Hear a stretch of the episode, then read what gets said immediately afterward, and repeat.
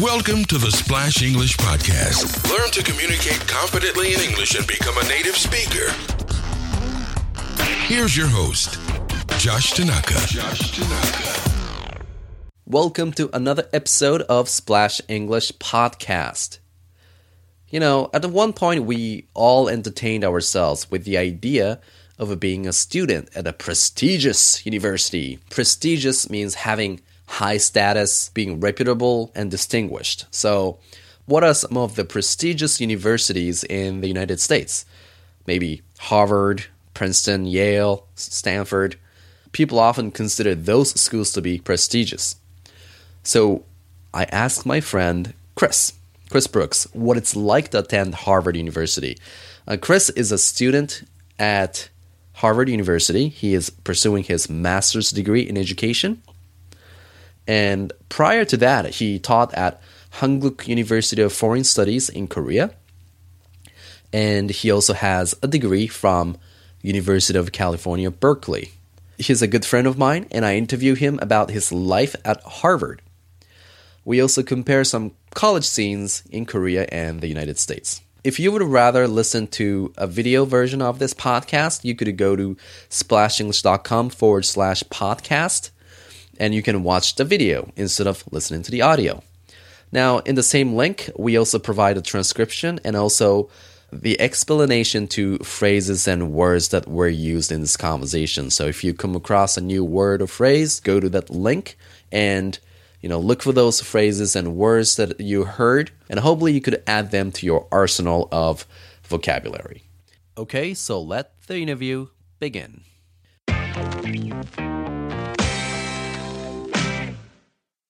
On today's show, we have Chris Brooks. He's going to talk about Harvard University.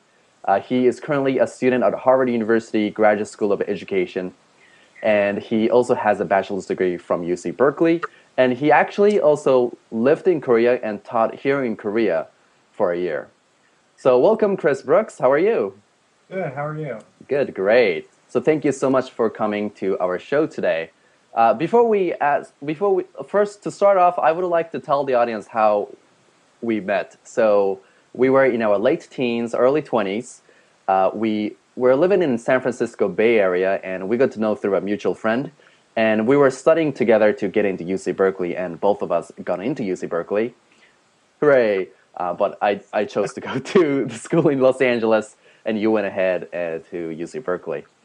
Uh, so, and you came over to Korea. Actually, I came to Korea before you have, but um, but then you came to Korea, so it was a really nice surprise to see you here in Korea. And you taught at Hankuk University of Foreign Studies, also known as WEDE. Uh, so, what made you decided to come to Korea in the first place? Why did you take a year off to teach in Korea? So when when I graduated from college at Berkeley, I decided that um, well, I started looking for a job, and, and, the job search in the United States at that time was a little bit of a challenge. Um, the economy wasn't doing so well. So I decided uh, to look elsewhere, and Korea was a very attractive uh, place to study because I had known a, a couple people that had uh, went and taught there, and it looked like there was a good market for English instructors there. Um, and I also wanted to get some international experience, so it seemed like a good place to head over for that type of stuff. Okay, let's talk about Harvard University. Great. So, what was the admin, admission process like for you? It was a challenge, definitely. Um, Harvard's a competitive place, but of course, uh, undergraduate admissions and graduate admissions are very different. Um, the undergraduate admissions at Harvard tend to focus a lot on your uh, test taking skills and extracurricular activities um, and it's extremely competitive. But for graduate education, it's a little bit different. You do have to take something called a GRE, which uh, is a generalized test to just give tell them what your basic knowledge is. Um, but beyond that, they really want to see you having a goal to your studying there. So they wanted to know why did I want to come to the Graduate School of Education? What did I want to obtain from that experience there? And then they also were very interested in my work experience uh, outside of school. So it wasn't just my college grades. Um, it was really did I fit well with my experience from working, my college grades and experiences, um, and then what I wanted to accomplish. And I, they they look at all those factors. So you have to present a very strong um, application in all of those areas. You see, it seems like the graduate school admission process in America is kind of similar to uh, applying for a job. I suppose, like they, you have to have a good reason, and they will look at all these other things.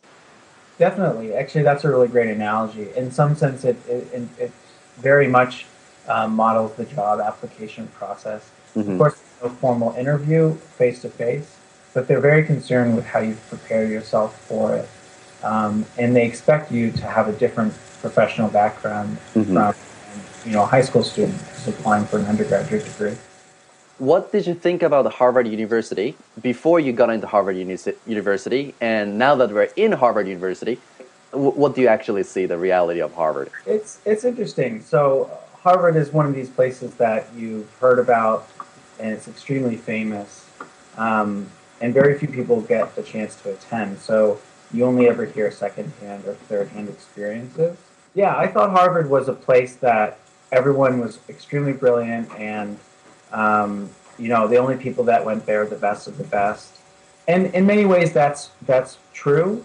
But at the same time, in my experience at the School of Education, um, people come from all different backgrounds, and you know they're not they're not people that are uh, outside of reality. They all seem like just normal people, um, and they just are passionate about what they're doing. So the passion that they have for what they want to study really comes out, and then that's where you see um, a big difference than than maybe at a, a school that's not as well known. Um, because Harvard has got such a reputation, it tends to pull the people that are most interested in studying those fields there. So you see that I've seen that in my peers, and it's it's very interesting. Um, I don't feel like I'm out of place necessarily now that I'm here, but I know that previous to coming here, I would have thought that it was a place I could never be. So um, you know, I think it's about being extremely passionate about what you want to study, and that's what makes people fit in. I say it's the passion factor that makes people different there. Uh, can you tell us a little bit about your field of study? Yeah.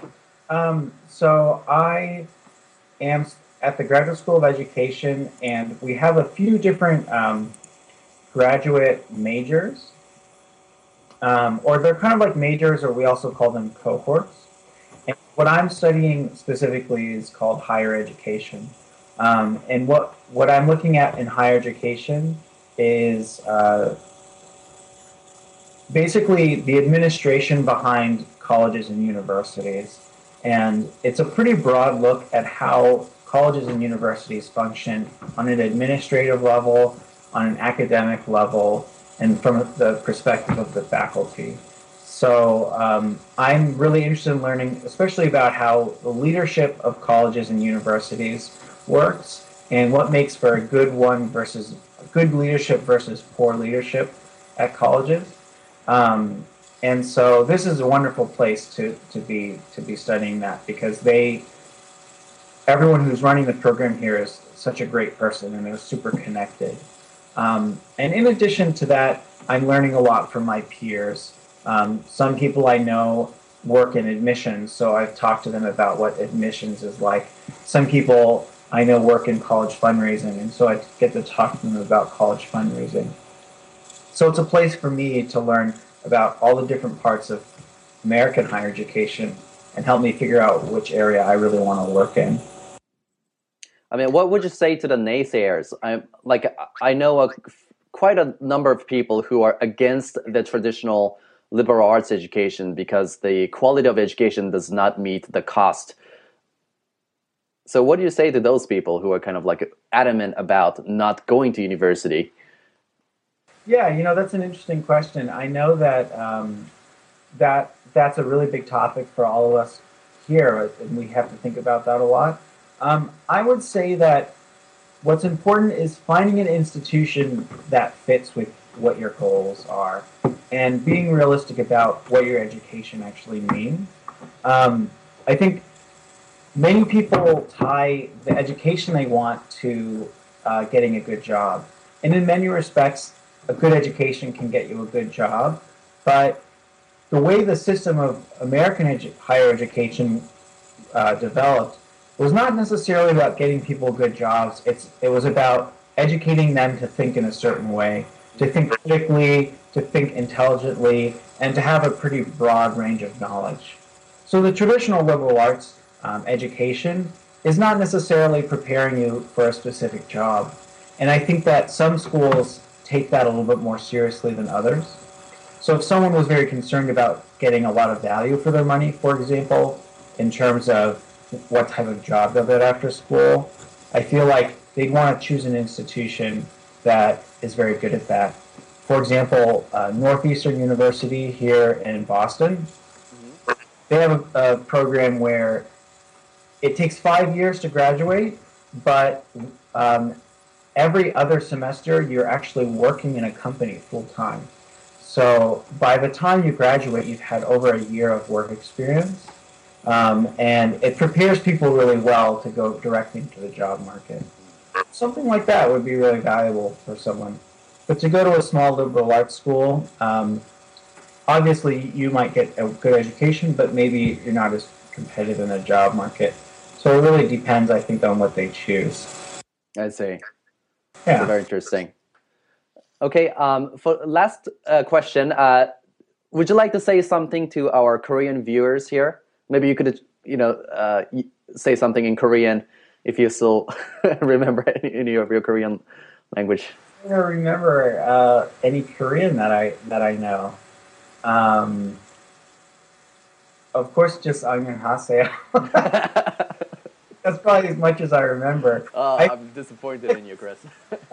I think I could still read the alphabet, but I, you know, the alphabet's pretty easy to to remember. Um, Okay. Uh, Um, can, you say, can you say a word of encouragement to those who are thinking about doing study abroad in America? okay. Um, I think that if you're thinking about it, it will be an extremely valuable experience. Um, it's always beneficial to know what it's like in a different culture. And I can say American culture and Korean culture are very, very different. And I think that Korean students coming to America would have a lot to learn from American students, but you also get the chance to share about your own culture to American students. And I can say almost every American student I've ever met is always interested to know about other people's cultures and their different experiences in education, especially. So you would, I know that you would have an amazing experience if you ever have the chance to come. And I think that if you do, you shouldn't ever be shy to talk about your experiences or or get to know people because um, while it may be challenging for your English, I think people are willing to uh, work with you, and you'd get a better experience if you try. Totally. Oh, uh, just one more thing I would like to add is that people are not as judgmental as you think they are. Like right. a lot of Korean students are very conscious about their language skills. Oh, what if you know? I don't want to get embarrassed. What if they think I'm stupid? But the reality is, like most Americans, they don't really care about your language skills, do they? They- No, they're they're they're willing to work with you, and they're more than happy to to help with your language skills, and they don't care that much. It's it's they're just happy to be able to talk to you and, and get to know you. So yeah, I don't think that students should ever be worried about that or concerned about it. That's great. Uh, thank you so much. That was a great advice to our Korean viewers. So, uh, those of you who are thinking about going to America, yeah, you don't have to be too embarrassed about your language skills. Just go for it, learn the culture, share your culture, and you know, grow from there. Well, Chris Brooks, thank you so much for uh, for spending your time with us uh, today. It was a very valuable time that we had with you. And uh, when we get a chance, maybe you know uh, we'll- want to invite you again to our show next time. But thank you so much for co- uh, co- showing up today. Sure, I, I would anytime you'd want to have a, a talk, I'd be happy to. Thank you so much. All right, Chris Brooks, thank you, and bye bye. Bye.